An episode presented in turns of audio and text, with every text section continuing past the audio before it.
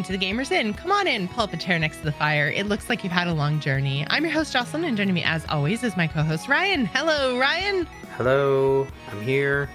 Um, ready to play the stock markets. We just had a big pre show talk about stocks, so now I'm ready. yeah, now Ryan understands everything, you guys. I have Don't one of those worry. hats without like a top, but also like a clear, translucent green. like a visor? A Is hat what- without a top. Look, we didn't talk about what they were, but I remember seeing them in stock related movies. Um, Oh my god. so I've got one of those, a visor. Okay, I can golf wow, now. I have the I have the visual. yeah, yeah. So I can I, I golf by night, I trade by day. That's I'm like Batman, but with, oh my god. so I'm ready. uh, do you want to do you want to talk about your PlayStation gamble first? I feel like this is an awkward conversation because You guys, honestly, Ryan, I, I if you're in the Discord, you got a little bit of a, you a already taste know of this. kind of Yeah. most of it, but there's still like But a. He Sorry. is the flip floppiest person I've ever met. I hate it. I hate it so much. You know, it's one of those things where, um, I, I it was like a, a a switch flipped where, uh, and I know people in Discord, uh, Jimmy specifically, who will say like, "Well, a week ago you were waiting and now you're not." So you've ba- and it's like a it's like a switch is flipped where. I'm allowed to try to buy one now, so I'm going to go all in to buy one, and uh, basically play it like like some some folks are playing the stock market like really super serious and um so yeah i i i, I flip that switch and now i'm like every time something goes on i get like a i get a reddit or a discord notification that something's up and it's like oh what is it i gotta rush to it and get to it and uh last week they did a bunch of really? So so Hmm. if I like at you on Discord all the time, it's gonna drive me nuts because you think it's a PlayStation. No i i no i don't think so i, I have like a i have like a specific I was like, uh, Ryan, you can't give me like ways to torment you. Oh, no, no, like you see- can't make it that easy. this is the other thing I learned in my in my age is like once I have um that weird sort of I, I hate to I, I'm trying to explain it in a way where like that feeling of like uh, you like flying too close to the sun like your your wings melt and you crash to the earth and i think that's what happened to me last week. And now i'm like i'm good i'm chill. Like when a notification pops up if it says playstation it's usually like one of the headsets that's been restocked and you just kind of like oh okay cool. Like this morning um the bundle went up on costco and like last week i would have been like oh should i buy the bundle? What do i do with the extra controller? What do i do with the game that i already own and um this morning it went up and i was like eh i'm gonna i'm gonna wait for the disc version but it took experience to get to that point and pretty em- not embarrassing just weird like stressful for no exact reason so anyways bunch of disc consoles got re uh, restocked for the playstation 5 Which is the week. one you want, right? and and this is the thing it's the one i want because it's the one that offers the most options Okay. I have a large collection of uh of uh, not a large collection of of PS4 discs, but enough of those games that I would really want to I might want to play again. Um right where I have like all digital. Everything f- everything I bought in the last gen was digital. I can't even remember the last time I went into a game store. yeah, Mostly I, it's because I am really bad at tracking release dates. So most of the time it's like, oh my god, that comes out tomorrow. I have to okay, I better download it overnight. Yeah, right exactly. I, I feel you on that. And and I have um this past year I've basically been buying digital, but I do have a lot of discs and some of those discs were covered um, by the PlayStation Plus collection. But essentially, what happened was I missed out on all the disc uh, restocks. Um, sites would crash, like the source wouldn't even load. EB Games was we talked about this last week was like leaking customer data because its servers Yeah. couldn't handle it. I don't know if there's been any follow up on that, but it makes me really uneasy about ordering um, from EB, especially under heavy load. Um, you know, Walmart had already stocked at like midnight, uh, Superstore, a bunch of Canadian shops. And then finally, I'm like, well, Amazon's got to be able to handle it. And Amazon did. Their site didn't go down, but their cart wouldn't work. So I was unable to add Uh. it to the cart. And then um, that kind of uh, clued me into the fact that, well, uh, in the Reddit, or sorry, in the in the Discord, there's there's like, well, last time Amazon did this, they did PS5 disc, the Xbox consoles, and then the PS5 digital. So I was ready to go. And I'm like, there's no way I'm going to get a digital. They're like super rare. Like they've made like five of them. And um, sure enough, I get one into my cart. I check out and I've got it, and it's arriving. It would have been here on Monday, and I'm like, ah, but now I got to sit here and like figure out the next seven years of my life, and and also sort out the past seven years of my life to figure out if I should keep this digital um PlayStation 5 and Which okay, guys, for the record, Hmm. so I want a digital edition of the PlayStation 5. I don't care about having a disc. I think the digital edition looks way sleeker. It the does. digital edition is the one that I wanted. Uh, I am still holding out that because Horizon's been so popular, I've talked about this a billion times, that there's going to be some sort of collector's edition.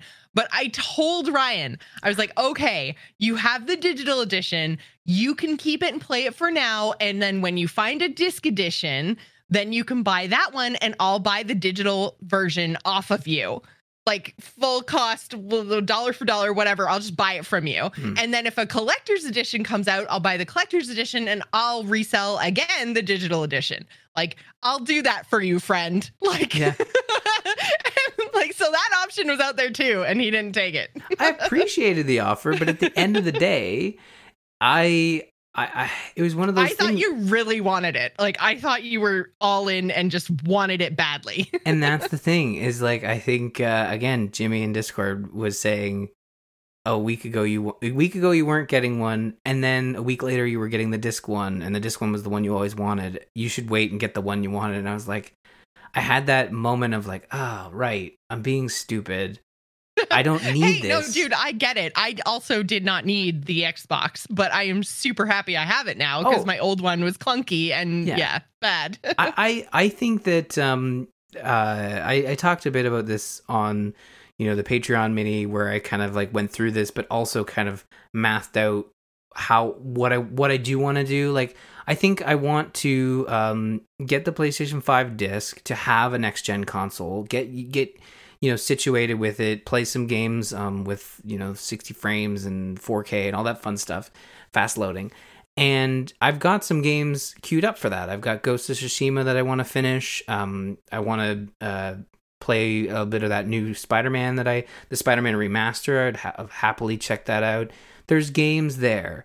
Um, the Xbox Series X is a different story, but I've got two previous gen consoles just sitting there, uh, and and the longer I hold on to them, like when I got the PS4, the PS3 went in a box. It's downstairs. It's never been touched since that PS4 got here. Mhm. Um, and I think I am seriously considering once I get the PS5 in here is taking the PS4, boxing it up, taking the Xbox One X, boxing it up, going to EB Games and being like, okay, let's put this towards a Series X, and then we're done. We can just move on with our lives next generation. And uh, but then, but then I'm thinking like, but that seems like like moving too fast. So I'm I'm I'm really not sure what I'm going to do, but the ne- the first step, as Ashley said, like whoa whoa whoa, you're getting ahead of yourself. The first step is you is to get the PS5 disc, and then kind of get used to it and get settled with it, and then look on from there.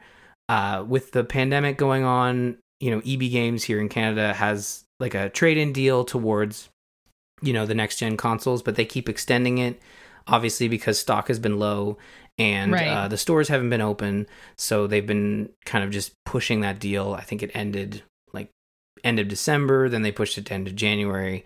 Now it's at the end of February, but essentially it would allow me to bring in my two previous gen consoles and get a Series X for like 250 bucks. That's with taxes.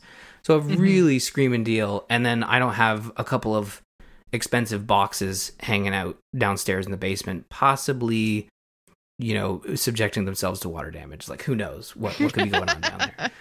Uh, so uh, that's the current plan. But yeah, I did cancel the digital edition, and I kind of I just felt really silly, in that, like no, I I really just didn't think I would be able to get one, and then when I did, I'm like, ah, this is so Ryan.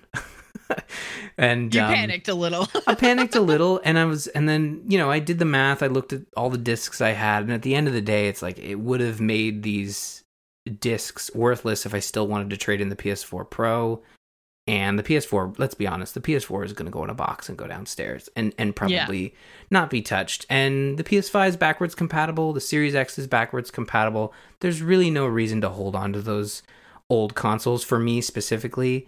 Um, I could see if the kids were older and be like, all right, like this can be yours for the downstairs TV. But there is there isn't that need right now. Like the Fire Stick is enough to let them watch Paw Patrol. That's what they're interested in right now. Yeah. They don't need an Xbox. Yeah. Um, But down the road, PS6 or whatever, yeah, I could totally see me holding on to the PS5 and putting it uh, downstairs. But that's the current situation. I feel it, it feels weird to talk about like buying like a really expensive, you know, console, but it is an investment for the show and and for the next, you know, 5 years of of gaming and um the next game we're going to talk about is is pretty evident that uh I need I need something a little more powerful because games are games are starting to take advantage of that hardware and it's and I'm starting to feel it. you know? yeah, which I'm actually really, really excited to talk about this game. So, uh, we're going to talk about the medium. This is something that I was pretty stoked on when it was first announced. Uh, we're both playing it on Game Pass, but I'm playing it on the Xbox on the Series X, and Ryan is playing it on PC. And so you feel that it's uh it's lagging a little bit because Yeah. I I've had a super smooth experience. and and this is the thing like when i think about um when i when i think about playing games i just want i just want the best experience um with that game especially when i'm when i'm paying for it and i think because it's on game pass i was able to give it a bit of a a bit A of a pass? yeah Huh? i was trying to think of a different word and i was gonna say pass uh, a bit of a pass um, to to be able to. So essentially, what I was doing with the medium, which is this game that I feel is the first sort of gimmick next gen game. We always get one or two of those where it's like, yeah, it's really pretty graphics, but we're also rendering two scenes at once for narrative Yeah. reasons, which it makes sense in the game, but there's a reason it hasn't really been done because it uh, it's not even like split screen multiplayer where they do um, they do some work to make sure that you can run you know 30 frames per second or whatever they're targeting on all viewports. In in the medium when you split off from yourself and have both you in the real world and you in the spirit world um, it's just rendering two viewpoints. It's not changing anything. It's just suddenly your game that was running at 40 frames 50 frames per second at like medium quality is now running at 20 frames per second and tanking lower because we're now doing two of those Yeah. and anytime you walk past a mirror in that game, the, the frame rate just dives. Um, and for the record, I have a 1070 graphics card, which is pre RTX, so it's like four or five years old. And I mean, yeah, like I shouldn't, I, don't- I didn't expect it to run like, you know, crazy good, but honestly, I spent a majority of the game constantly ch- changing the PC settings because you'd have oh, really? yeah, and it was like normally that would drive again, it would drive me crazy and I would return the game because it was not the experience I was hoping for. And but the story was was really intriguing, so I wanted to keep going. But yeah, I was constantly changing PC settings to try to get it to run at a solid frame rate without sacrificing uh the graphical fidelity as much as I could Yeah. because it's a very good looking game. And um yeah, so I'd have my settings when it's just Marianne running around in the real world, and then I'd have my settings whenever there's a mirror in the room, uh, and then I'd be switching back and forth, and I'd have my settings for when you had the split screen. um, it was um, it was annoying. I have the same. I I'm just looking at. I'm just looking now. Uh, I have the same. I have GTX 1070 in my uh in my PC as well. So that's good to know that um if I tried to run it on PC because that's always the question, right? Is Mhm. is where is that line where like are we in are we are we taking advantage of next gen stuff enough that my PC starts to feel like it's lagging behind? Because like for the most part, the stuff that I play, well, I talked about it last week. I'm still obsessed with the Graveyard Keeper. Um, but like Hearthstone, WoW, like this the stuff that I play is um either older and like built for a wide range of stuff or you know is is cross pl- billion platforms and things. And you know th- there's not a whole bunch of stuff that i play that is like optimized for futuristic hardware shall we say.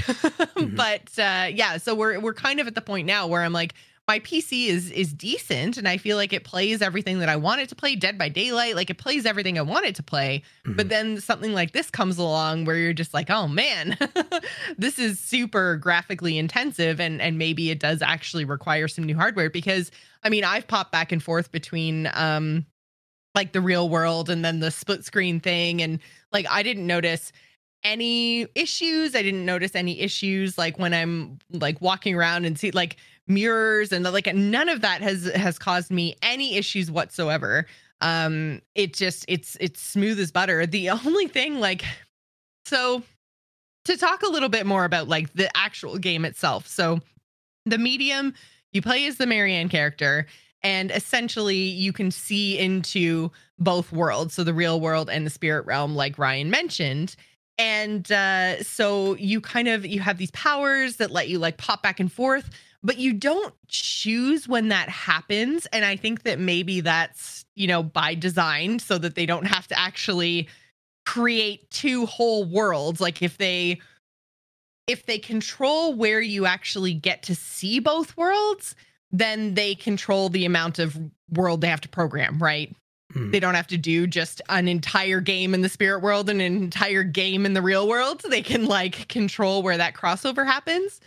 So I think like that's a that's a part of it. But um between not being able to control exactly when that split was happening and then also not being able to control my camera cuz this game this game to me I was like, oh man, not being able to control my camera is one of my big pet peeves in video games period but um yeah it just i hate having a third person view of my character and trying to control them with a fixed camera it drives me insane but the medium itself as a game I don't know where or how I got the impression, but I definitely was thinking this was like a AAA type title, that it was like a much bigger experience. Like I was ready for something big, and this is it's it's very small. Yeah. I mean, Ryan, you were saying you think you beat it in under 10 hours. Um, I haven't actually finished the game yet, but I mean, we're talking like Call of the Sea level lengths, not you know, like Mass Effect level lengths. And we'll Yeah. talk about why Mass Effect is in my head right now a little bit later on. But like the it was a much smaller game than I was expecting. And it did as soon as I got in and found I couldn't move the camera, and you're very much like it's almost like an on rails experience. Like you can't it's not open. You can't even when you're like walking through the forest, it's very much like you walk along this path and that's it. Like you can't go off into the bushes like you hit an invisible wall which um yeah is not It's- my favorite thing there's a lot of like forced perspective and stuff and i hate not being able to like look around especially in a game that feels like i'm supposed to look around Mhm. like i don't know about you ryan but like did you find a lot of stuff? Because i'm a, i'm a few hours in now. Like d- am i not looking around enough? Because i'm also trying not to scare myself. So i'm kind of wondering like if i'm not exploring enough but it seems like kind of an emptier game than i would have hoped. Yeah. and i'm wondering if i'm not playing right basically there is a so there is a button you can you can hold down, which is basically the insight right your button. your insight button It's yeah your detective mode, and it basically Yeah. will highlight uh, objects that can be interacted with. little Um, spooky baby feet Sure, yeah, you follow those spooky baby feet yeah you follow the spooky baby feet always. And and this is the thing about the game. Um, it reminded me a lot of real old school Resident Evil, where you you have Okay. the force perspective cameras.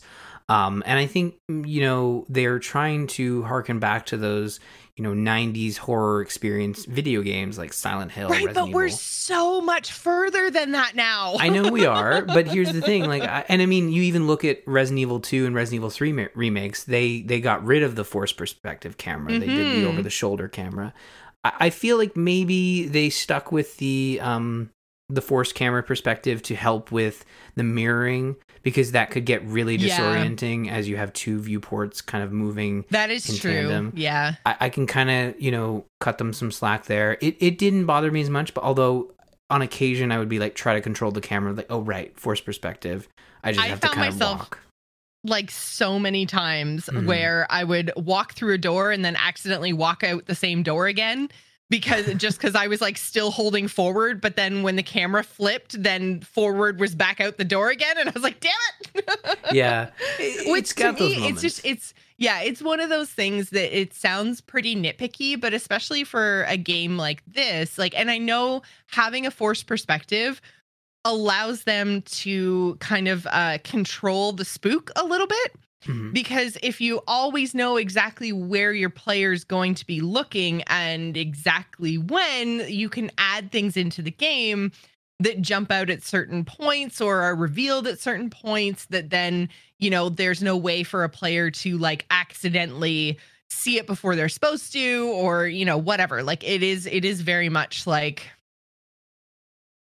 it's it's a more controlled experience. You're controlling the narrative, which I think is is pretty important in a game that really relies on narrative because this does have a really good, interesting story and set and setting. So I think they very much wanted to like steer your experience and yeah. and control how you see things and when but at the same time like i'm the kind of person that wants to be able to like scan the room with a camera and then see a little bit of movement and go, oh, what's that? And like look back real quick and like feel like there's something over my shoulder, which you lose when you don't control the camera. Well, um, it, it's an extra little bit of immersion, I feel. Yeah. Yeah, there, there's some other things about the game um, because of those forced perspective and the way the game controls um, and the way your characters interact. Um, well, your character and her spirit form interacts yeah. with the world.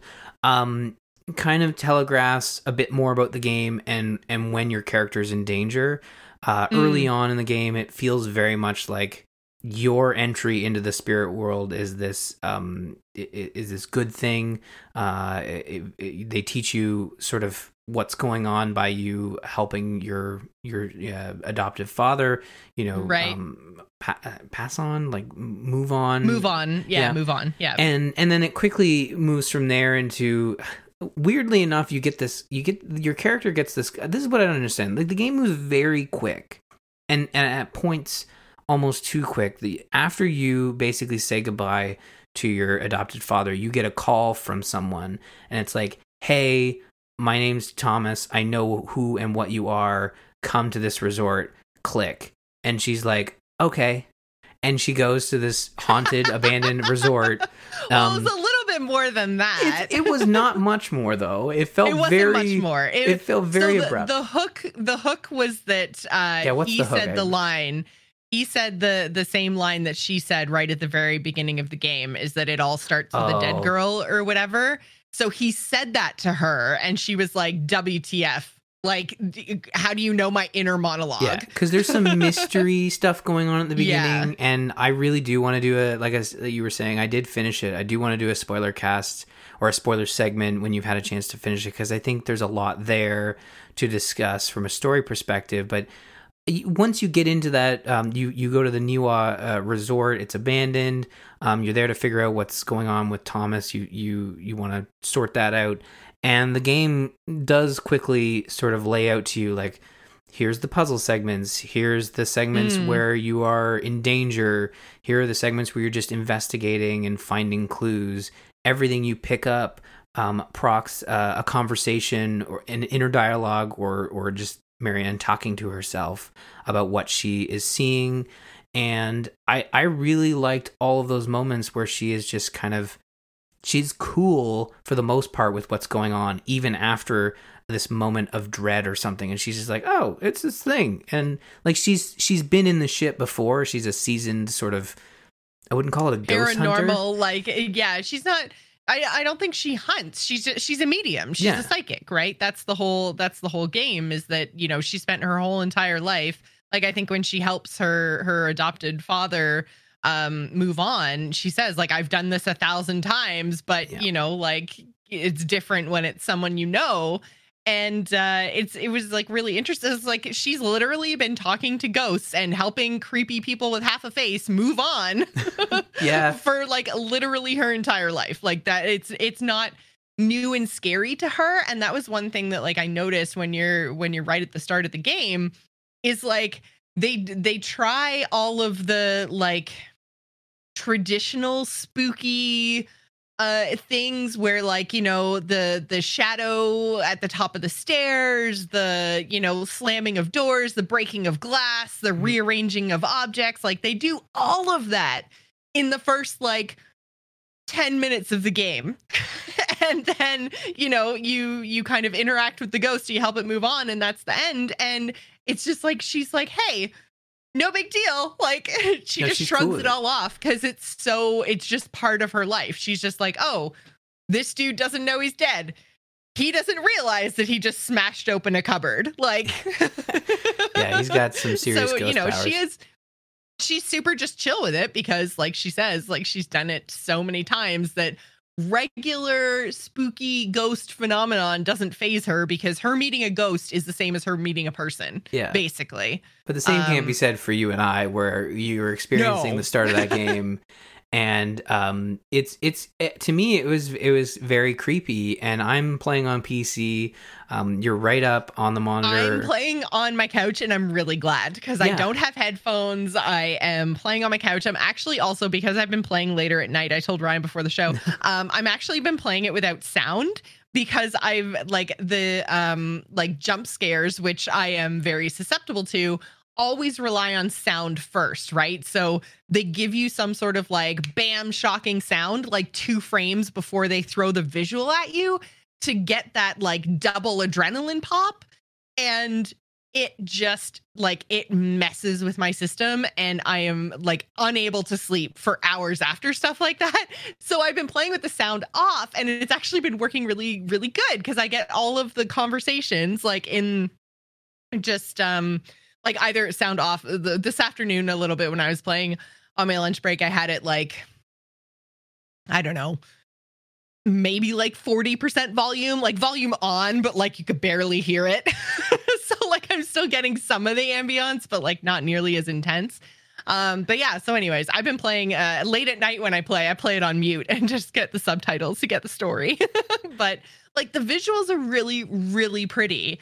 And I think that like it's kind of another piece of this puzzle in terms of like tech and stuff, because like again, if you keep your viewer on rails and you force their camera, then the stuff that you do show can just be mind blowingly detailed, amazing, right? Mhm. Because you're completely controlling the objects that they can and can't see. So if you're doing that, you can really pour in the detail into those objects. And I mean, like, they really did. Like, we've all seen like shortcuts on trees and open worlds where they render like 10 leaves or something and they're like, oh, it's fall time. Whereas these guys are like, oh no, our trees, they've got like a legit a million leaves and each and every one of them looks perfect with veins and little drips on them and stuff. like, it, it was an insane amount of detail. Too much leaf detail. well, like, but you get what I'm getting at. I Like, do, and I don't I- know because you said you were playing on what medium graphics. Ah, well, I mean, here's the thing. I, I think this is um this is a game that is uh it's pushing the next generation sort of um I don't want to use the word narrative, but like the the technology that's available. And that as I've said before, brings up the PC side as well. Like I'm also Mhm. kind of dabbling with um I subscribe to Ubisoft Plus and I'm I'm playing Valhalla and uh kind of bouncing between Valhalla and Fenyx Immortals Rising or Immortals Fenyx whatever that one's called. and they run um you know Fenyx runs really well. Valhalla you had to kind of find the sweet spot, but once I did it was like it's not perfect graphics, but it's a good it's a good it it runs smoother and looks better than the medium and when you look at the medium it is an experience that is like okay we're gonna get we're gonna do the next generation experience which is gonna bring up sort of the base level of cards on your pc that can handle it um, i think it's um, i think it's sort of a niche thing where right off the gate you're gonna have those those games coming out but it's gonna slow Yeah. down there's gonna be there's probably only going to be a few of them. Most are probably going to run and be well optimized. But there will be a time in a year or two where games are going to be just like the media, where it's like, okay, we're now just targeting next generation. And if you're trying to run it on, on a lower system, you are going to have to kick the graphics down and it is going to have to have, you know, some problems. And um, I think if you're it, for me, it still looked great, even on you know a, a, smattering of, of settings that brought it down to a lower quality to to and to still keep it at a 30 frames per second because that's kind of as good as I could do um, across the board, especially when we were seeing those two viewports. But it still looked really great, and um, yeah, like I think the graphics are really well done, and but I still I still felt like I was missing out, and I think that's where yeah I'm kind of tempted. Like, man, if I just if I did have a next generation console, then I could throw sort of the games that aren't running as well on the PC. Like, um, the Medium is a great example of like it was a great experience. The story was really cool.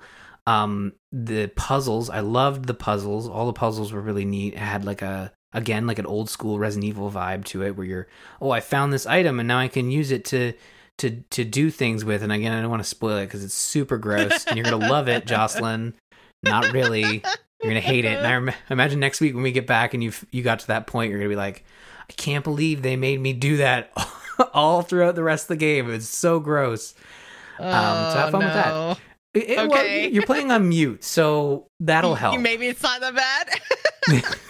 It's still not great, but if you're on mute, you you're you're kind of probably not experiencing the worst part about it, but all I'll say. Um, but yeah, and there was one jump scare, and I texted you about it. The the one jump scare that was pretty deliberate, and uh, so hopefully that doesn't get you.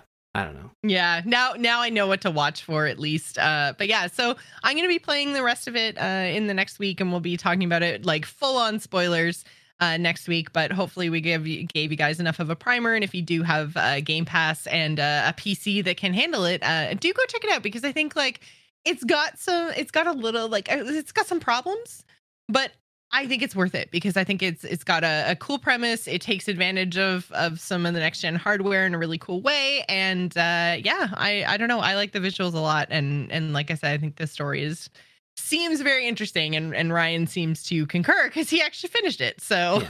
the ending is, or sorry, the story is uh is really good. It it it goes some places. Um you did you had mentioned like it felt like there wasn't a lot to interact with. There are moments where um there are sections of the game that have even less of that that kind of felt like a I was... think it's because I'm coming so fresh off of Call of the Sea which had so yeah. many things like it just like everywhere there were drawings and letters and things you know stuff that had nothing to do with anything other than just fleshing out the world and this world in the medium is something that I feel like could use a lot of fleshing out. And I'm reading as many things as I can find, but mm-hmm. it's like There's if I'm a in a big yeah, if I'm in a big open area and I can only interact with like two or three things, I'm like, mm, this feels a little bit empty, which you guys know I hate hate empty video games. Like yeah. I like lots of things to click on. I like lots of audio. I like to, you know, be invested in the world that I'm experiencing. So the more things that you can do, and I know a lot of people don't. I know that this is like a Joss specific, like world building, lore loving perspective. Uh, but for me, I don't like it to be super obvious what will advance the story. So if you just give me like three little X prompts hidden around a giant area, I'm like, okay, I know every single one is important, right? so that's that's just my perspective. And and mm. so far I wasn't sure if the medium was actually light on interactables or if me trying not to be scared and going like straight for solutions was maybe um depriving myself of some of those experiences. But like for instance, there's like one point where you have to like go into a room and get a thing so you can climb up higher. And the only thing in that room is the thing that you have to get. And I'm like, oh, there's no like discarded newspapers or like recordings or, you know, like nothing in this room, nothing. so yeah, that's just kind of like how I've been feeling. well, I, I, I guess what I was I was kind of getting at is like yeah, the game is is focused in a way where you have your puzzle elements and then you have your slight amount of interactables where you're collecting stuff if you're getting your achievements or you just want to hear every every piece of dialogue. But there are um, specific segments of the game which are very uh, narrative focused and and trying to develop and move forward the story and it mm. kind of feels like you're just it's long walks and talks Um, Oh, okay. And and there's even less um, interactables. at that point. Yeah. So there was a you know there was a specific uh, a specific segment that kind of be like oh yeah this this feels a little long on the tooth and I'm not sure why they're dragging this out and it, there really was no rhyme or reason to drag it out like they could have like short they could have tightened it up a bit because there, you weren't finding enough like you would you would pick something up and your character would go oh that's really interesting. It's like yeah like give me a few more of those to make this walk. Because the controls are also you know they're they're there they're okay but like it's like call of the sea you go a little bit faster when you run but still Mm. looks like an awkward run Yeah. Um, oh my god. Okay. So there were like there were even some points where I was like I would run downstairs and my character put both her arms right at the side of her body and like ran like freaking Tina from Bob's Burgers. And I'm like, why? Why? like, aerodynamics you know why are you so?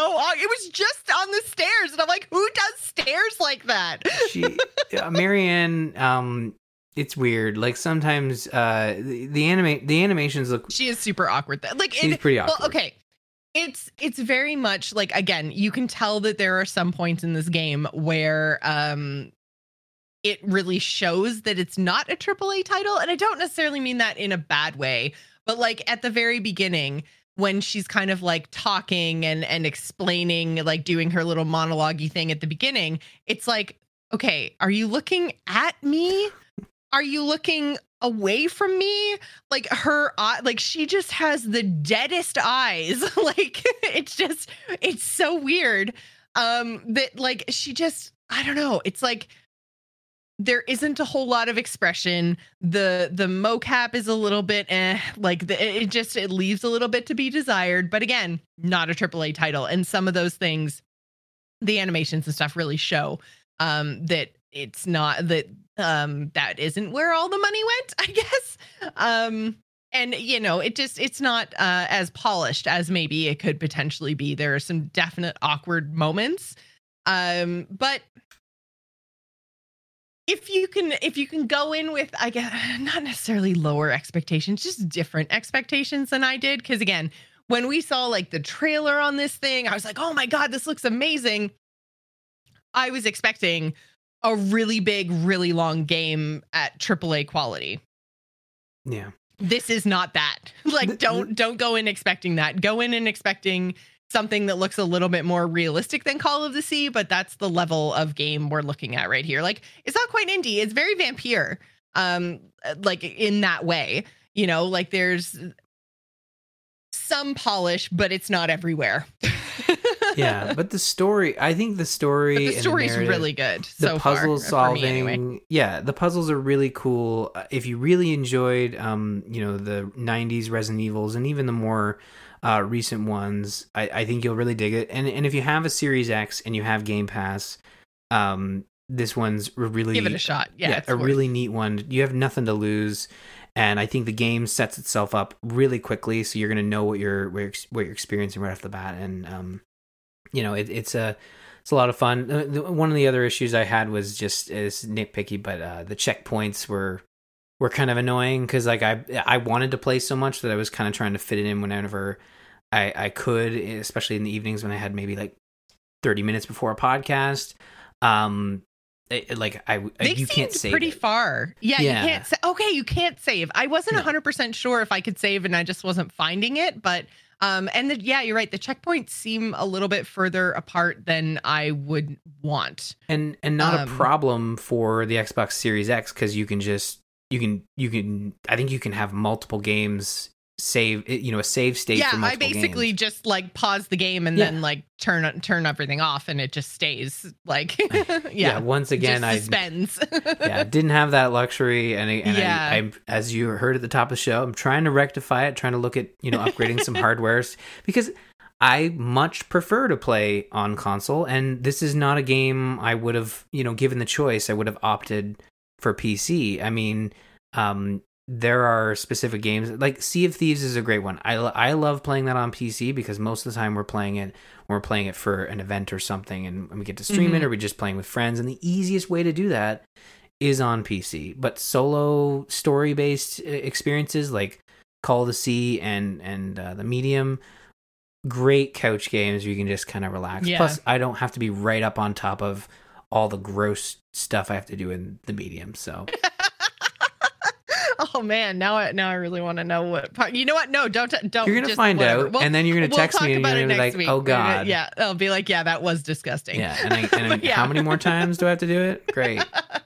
We'll talk about it next So, week. This is a good yeah, tease. I we will. We will talk about it next week. Uh, so, Ryan, you wanted to just kind of finish up your thoughts on Cyberpunk 27, 2077 once for all. Oh yes. Well, uh, with Cyberpunk 2077, I, I we were talking about this a couple of weeks ago, and I was telling you like I'm playing it on PC, not really feeling it, and you were like, well, why not?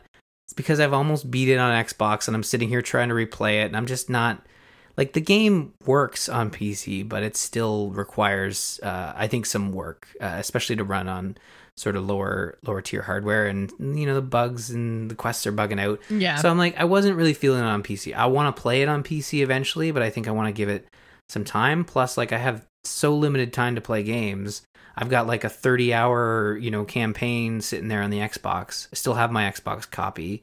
Um, CD Projekt Red hasn't reached out. They did send a note out to most people saying like, "Hey, we're going to get to you in terms of returning copies, but for right now, we're just asking everyone to hold on to their um their games um Mhm. to return them." So I finally I just decided like, you know what? I got that far with Cyberpunk. I got to the point of no return.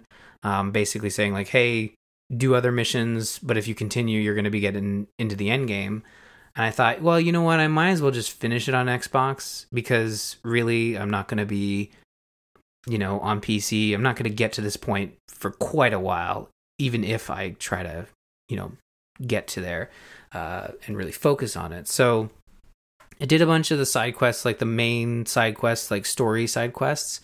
Uh, and then I, I I finished the game. I experienced uh, you know, a good chunk of the endings and yeah, there's like really only one good ending.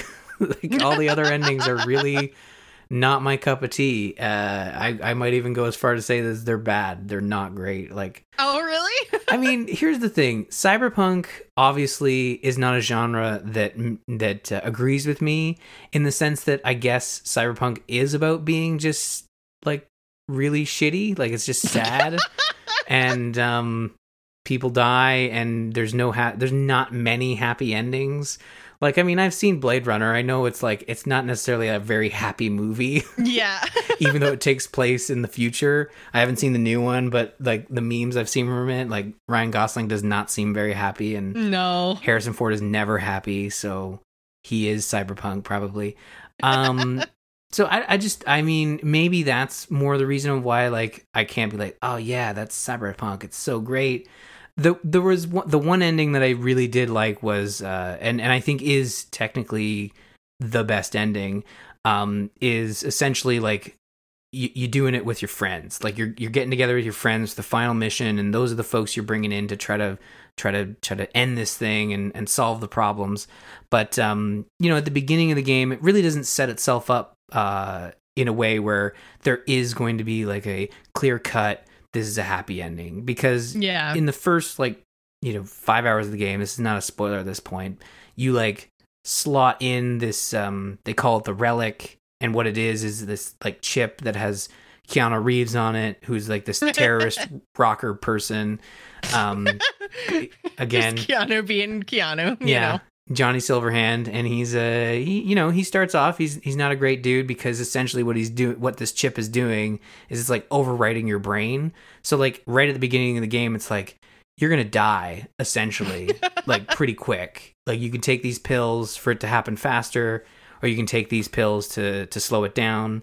Um that doesn't come into play. It, it more so in narrative where if if uh, the the narrative speaks to it it's like you take a pill to make it go quicker you take a pill to to block it and stuff. Because you know early on Keanu is a bit of a bit of a dink and um, he's not very nice. You become quick friends which is weird because he's killing you but it's fine. Cyberpunk.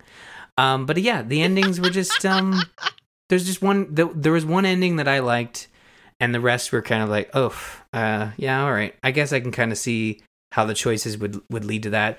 There's no real bearing on the choices in your game uh, on the on the sort of the the final mission um, outside of maybe um, some choices won't be present unless you took a, a specific character's story. So Panam's one of the side or the side characters, where if you don't really complete her side story, her option as a basically you know go with your friends for the final mission isn't there. You just have to kind of either do it. Uh, you have to do the mission with um, Rogue or whatever, like the person from the afterlife, or just go in guns blazing with Johnny. And um, it's one of those things where, yeah, like your choices amount to stuff. You get some payoff there story wise, mostly through texts and phone calls, like little pieces of dialogue.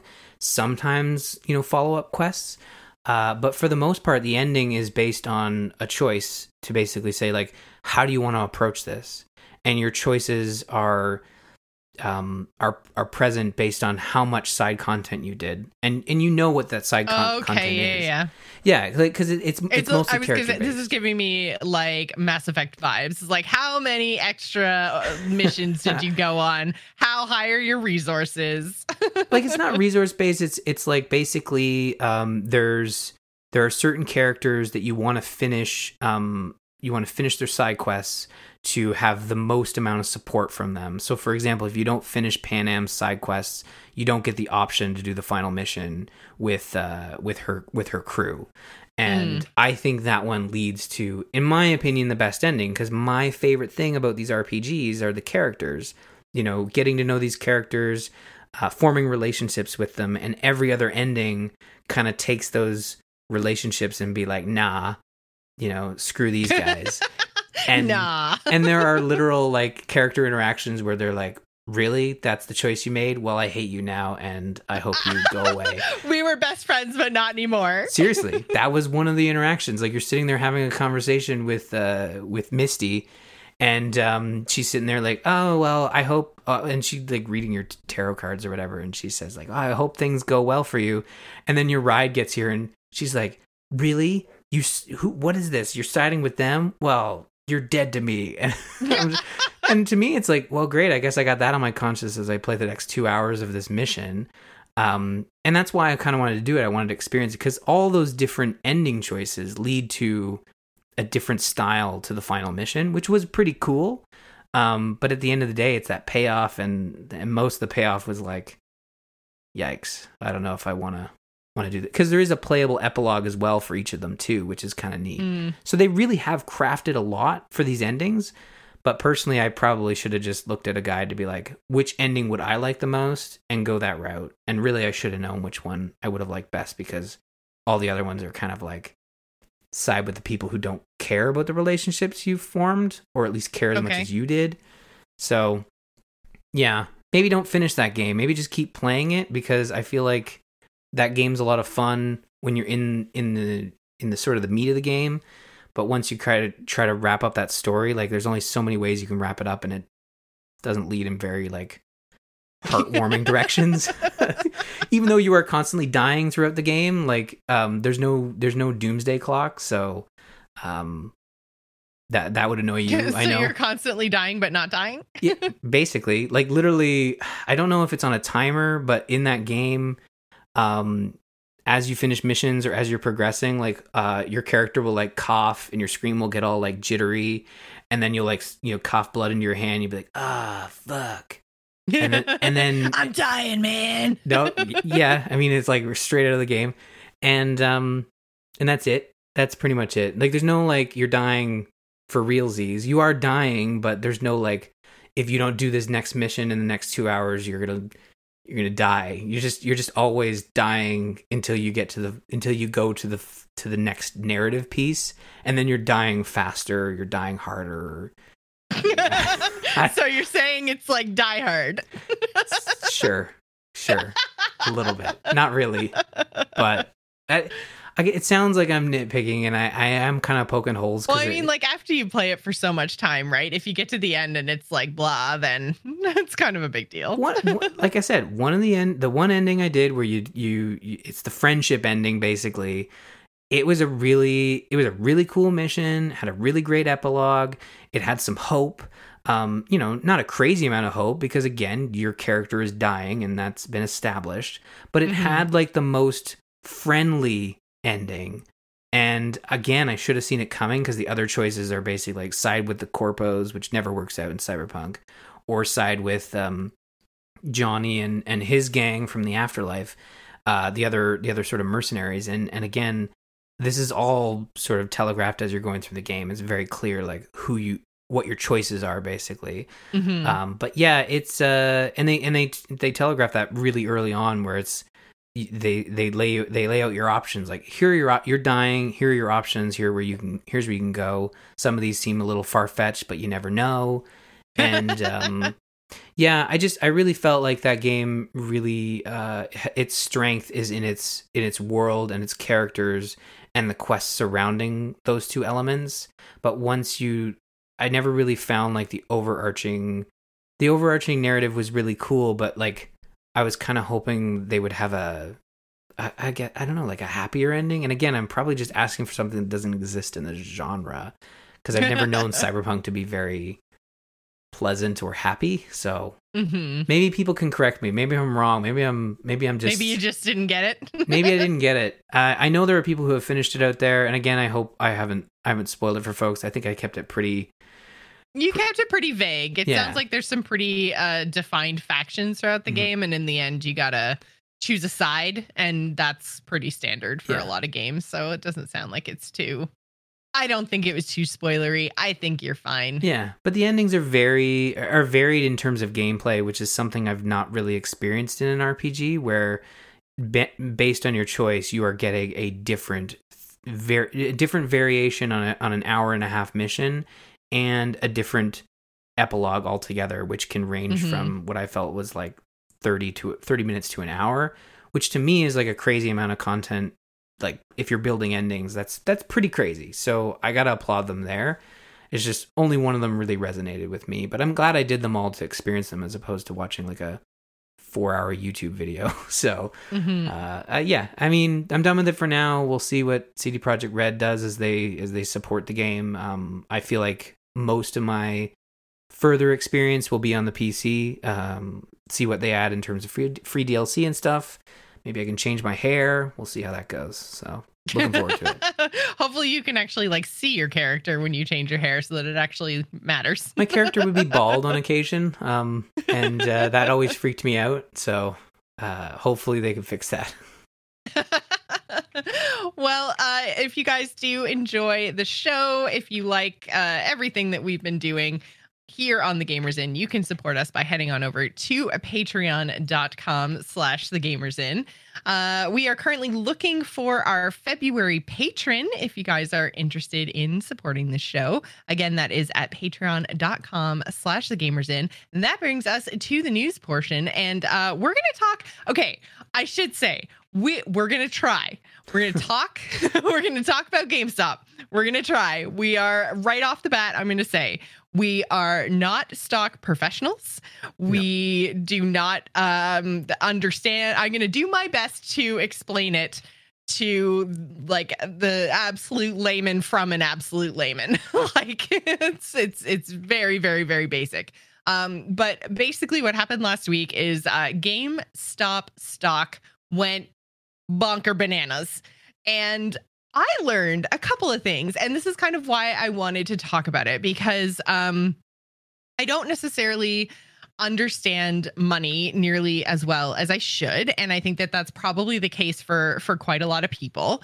And I learned that apparently the stock market doesn't actually have any ties to uh, anything like uh, of what the company is doing. I always thought that it had to do with like budgets and like how much profit companies are making, but it turns out it's a big giant popularity contest.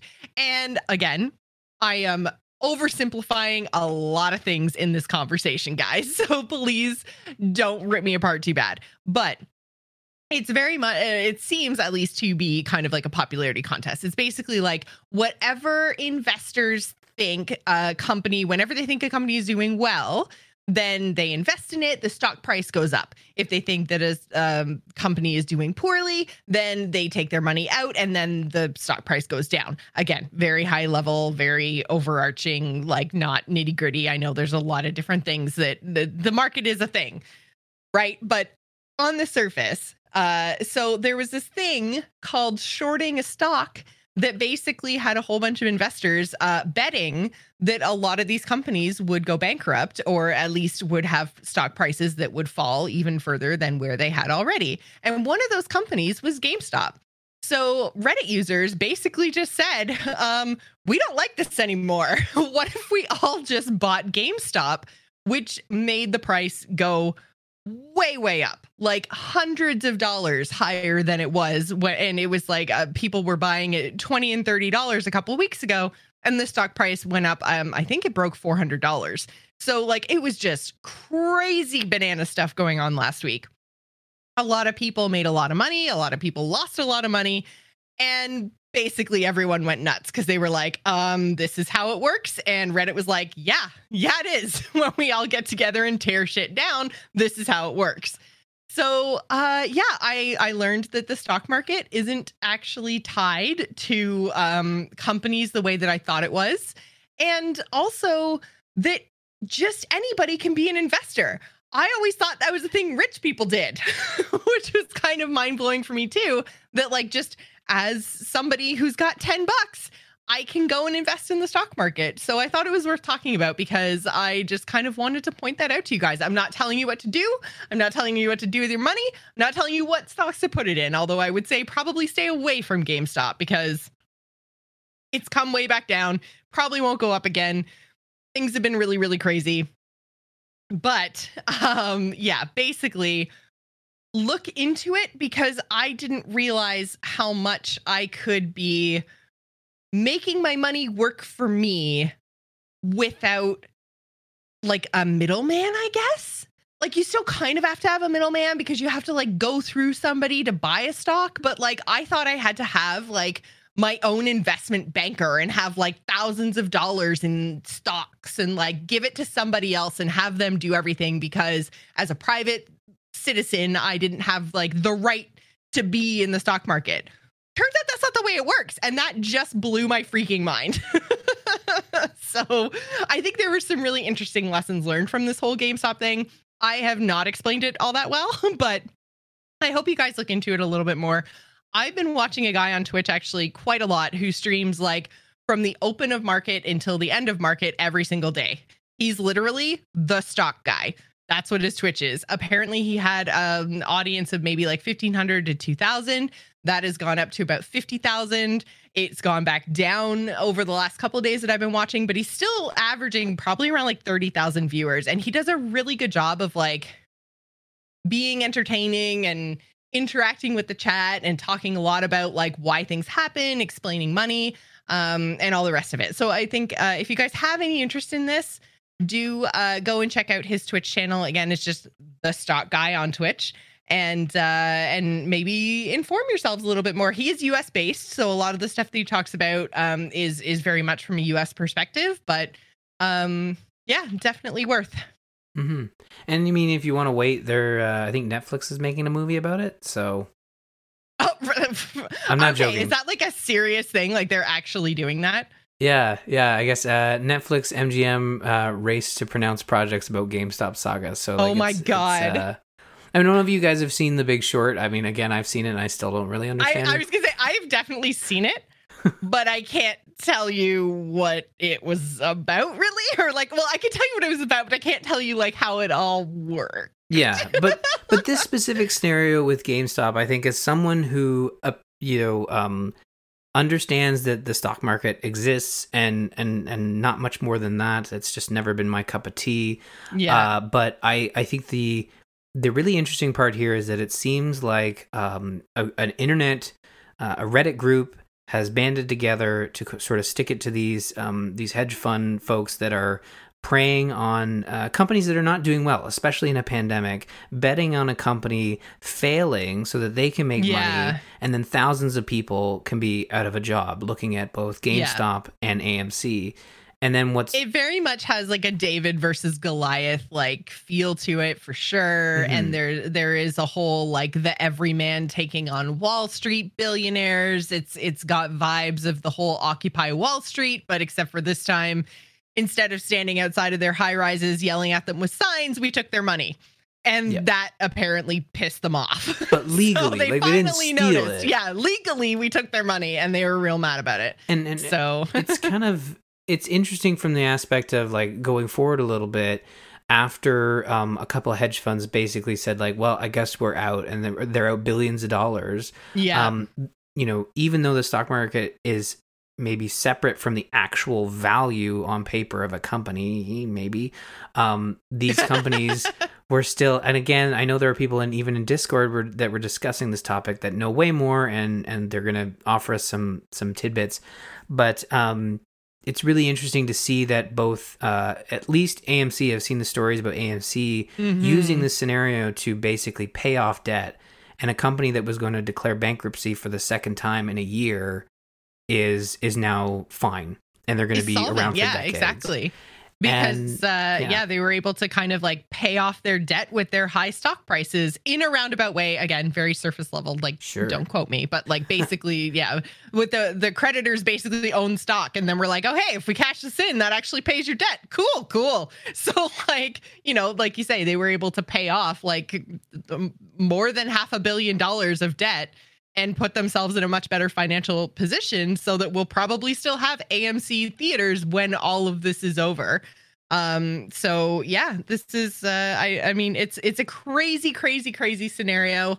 I very highly recommend uh, taking a closer look at it if you haven't already. I know some of you are probably sick of it, but if nothing else, I hope you guys come out of this the same way that I did, which is basically um, questioning your own personal finances and what you may or may not be able to do to kind of um, make your money work for you, basically, and what the best, safest way it is for you to do that, um, like within your own personal situation. But uh, yeah, I was just I was shocked that you know, like the everyman can get into the stock market. Who knew? Not me. So yeah, but uh, we have another a couple more actual like game related stories to talk about, not just crazy finance shit that we don't know anything about really.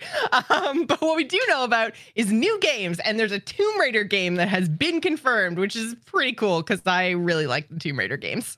yeah, this is uh so I don't know if you knew this, but Tomb Raider is celebrating 25 years uh this I year. I did not know that. yeah, and I mean there's a couple of milestones. Okay, can we just? I, I have to do an aside here. Okay. Um, do you feel as old as I feel? Because I feel like there are so many things like games and companies and stuff like Blizzard's like, hey, it's my 30th anniversary. And Mario's like, hey, I'm 35. And like now Tomb Raider's like, yo, I'm 25. And it's just like, oh my God, why are you all so old? Now I feel super old. I think um the first experience I had with that was was was this year with Pokemon um because uh, Tomb Raider was not something I got into until later on in in life pretty much when Crystal Dynamics took over that's when I really started to pay attention to it.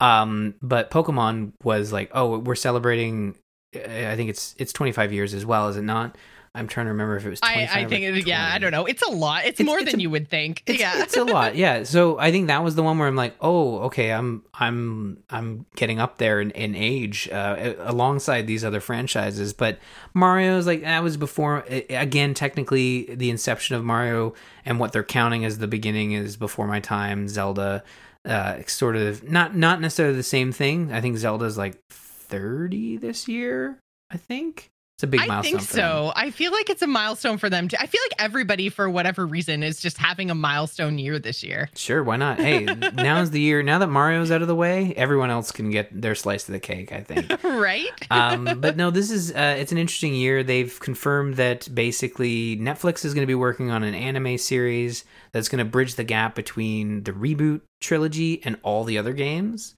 because there is a bit of a, a gap. I guess they all exist in the same timeline, so they're going to connect them.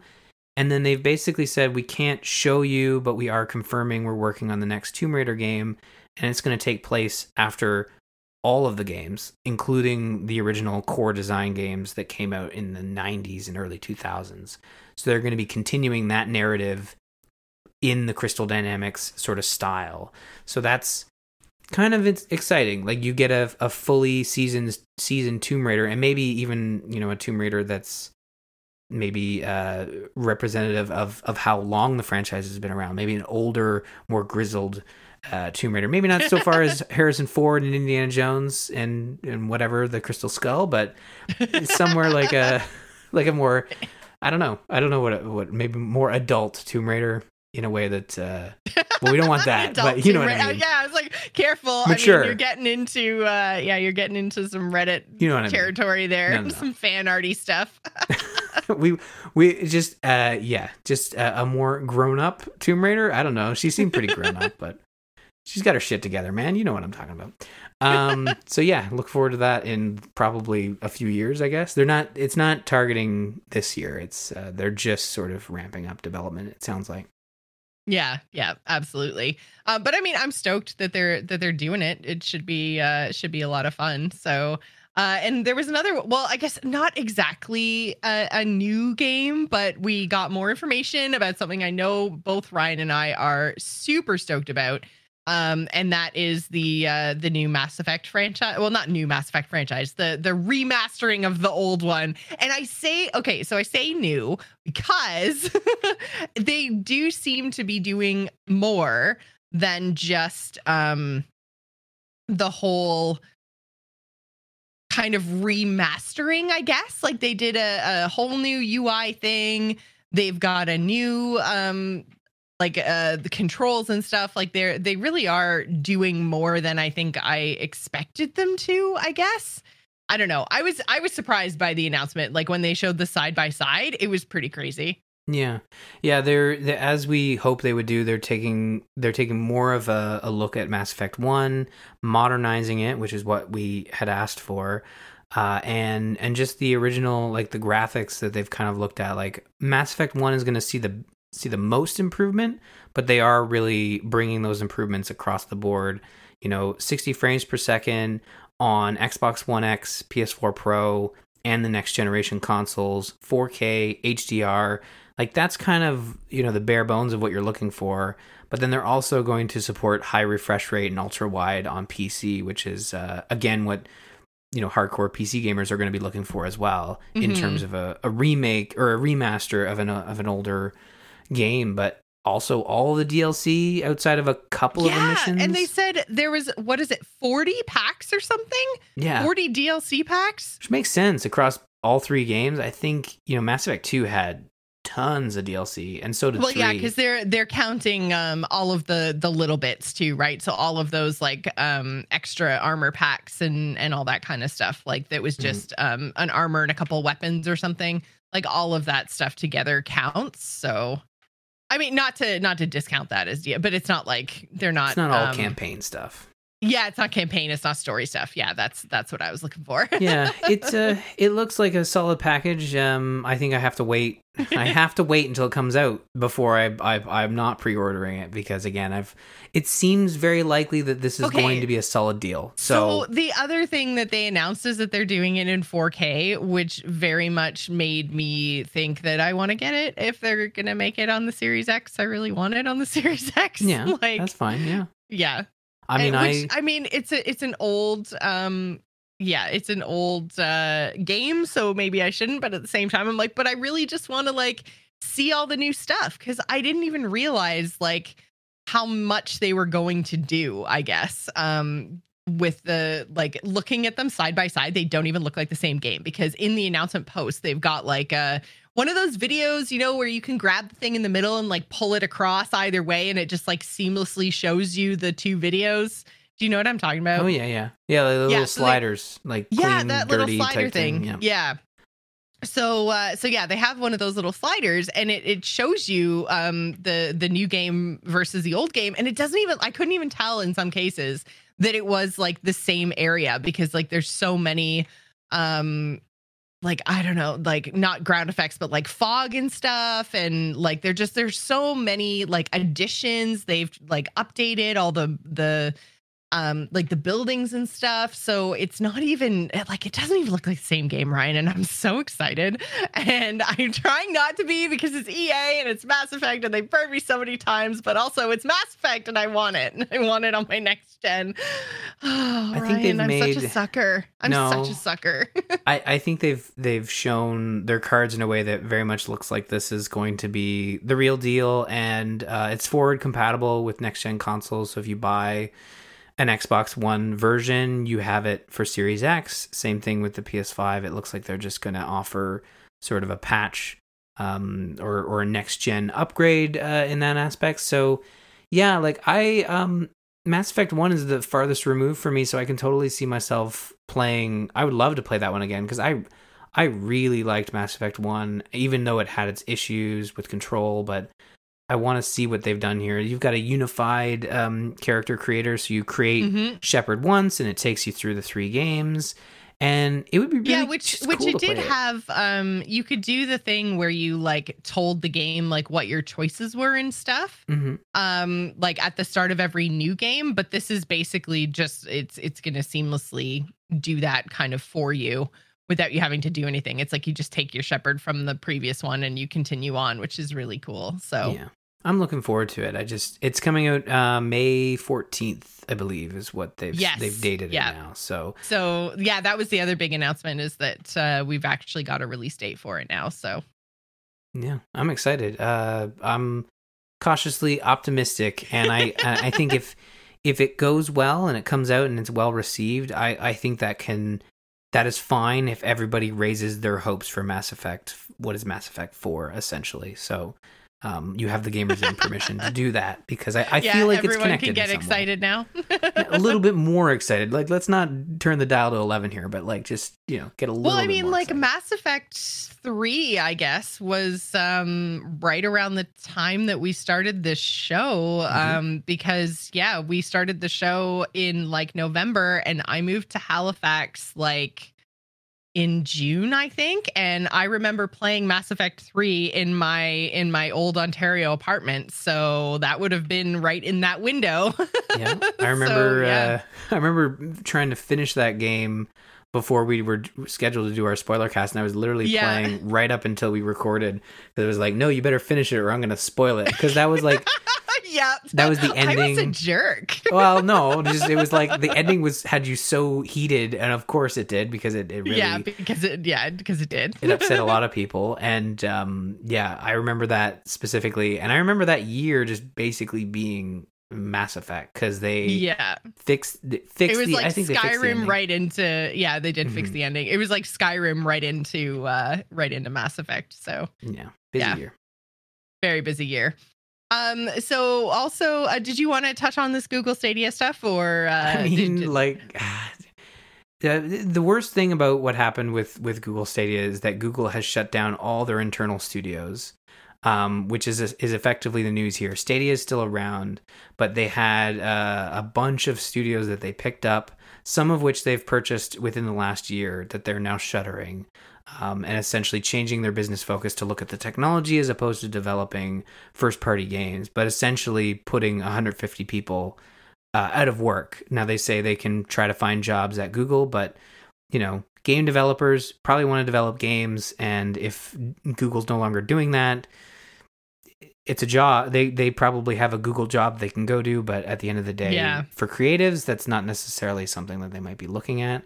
So this is Yeah. just it's really shitty news, and that like it's basically what everyone predicted that Google would come in guns blazing with their YouTube money and search money, and then not not really land. Which of course they didn't, because video games it's like very hard to to crack that nut. And um yeah, they're throwing in the towel in kind of the worst way in that they're focusing on the technology, which for the most part has been pretty solid, and um throwing the creative aside and more focusing on on uh third parties. So it's just it's um it's really it's it's really shitty. Like and, and again, probably doesn't make anyone wanna sort of focus in on what Google Stadia is is doing. And there was Right, a bunch yeah. of there's a bunch of other stuff and like this isn't even like the worst story that came out you know this week that we didn't put in the notes but amazon also has like a really damning report out there from um, jason schreier and stuff so like there's just it's just a really it's a really shitty time to be a, a business that comes in thinking money is going to solve all these issues, and clearly it's not. Like you need to you need to have more more than just piles of money to throw around. And Yeah. Just sucks. People are out of work only because Google is unable to stick with a thing.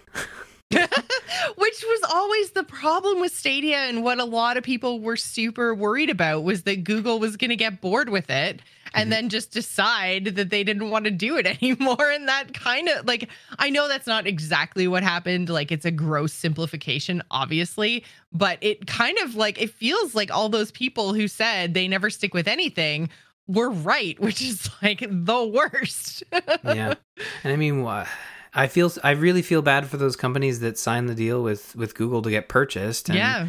it's just um yeah the fact that they can just shut them down is is kind of one of these weird things where like you think the contract would at least keep us alive for more than a year. It's just yeah it's very unfortunate and I, I know one of the one of the studios that got shut down um, was out of montreal and, and they literally the day they heard the news was the day their game was launching on stadia. Oh So it was like- man brutal. Yeah, it's just not great, and again, does not does not inspire confidence to to work or um, at least support uh, this this this specific platform. Like, yeah, Gmail's great, Google Drive is great. We use their products on stuff, but um, I guess they just couldn't they couldn't find a way to make money on all the money they put into these bus- into these studios, Yeah, which yeah. is very unfortunate. Yeah, so I mean, maybe we should have started with that so Yeah. we could have gushed about Mass Effect and ended on a high note. But uh, that's going to do it for us this week on the Gamers Inn, guys. Thank you guys so much for listening. Uh, if you would like to join the conversation when we're not on, when you're not listening to the show, you can do so by heading on over to our Discord, which is bit.ly slash TGI Discord. Um, you can also follow us on Twitter. You can find me, Jocelyn at Joss Plays, and Ryan is at R Murphy. Uh, and don't forget to follow the show at The Gamers Inn. Thanks for staying at The Gamers Inn. Remember, guys, tune in next week. Bye, everybody. Bye, everyone.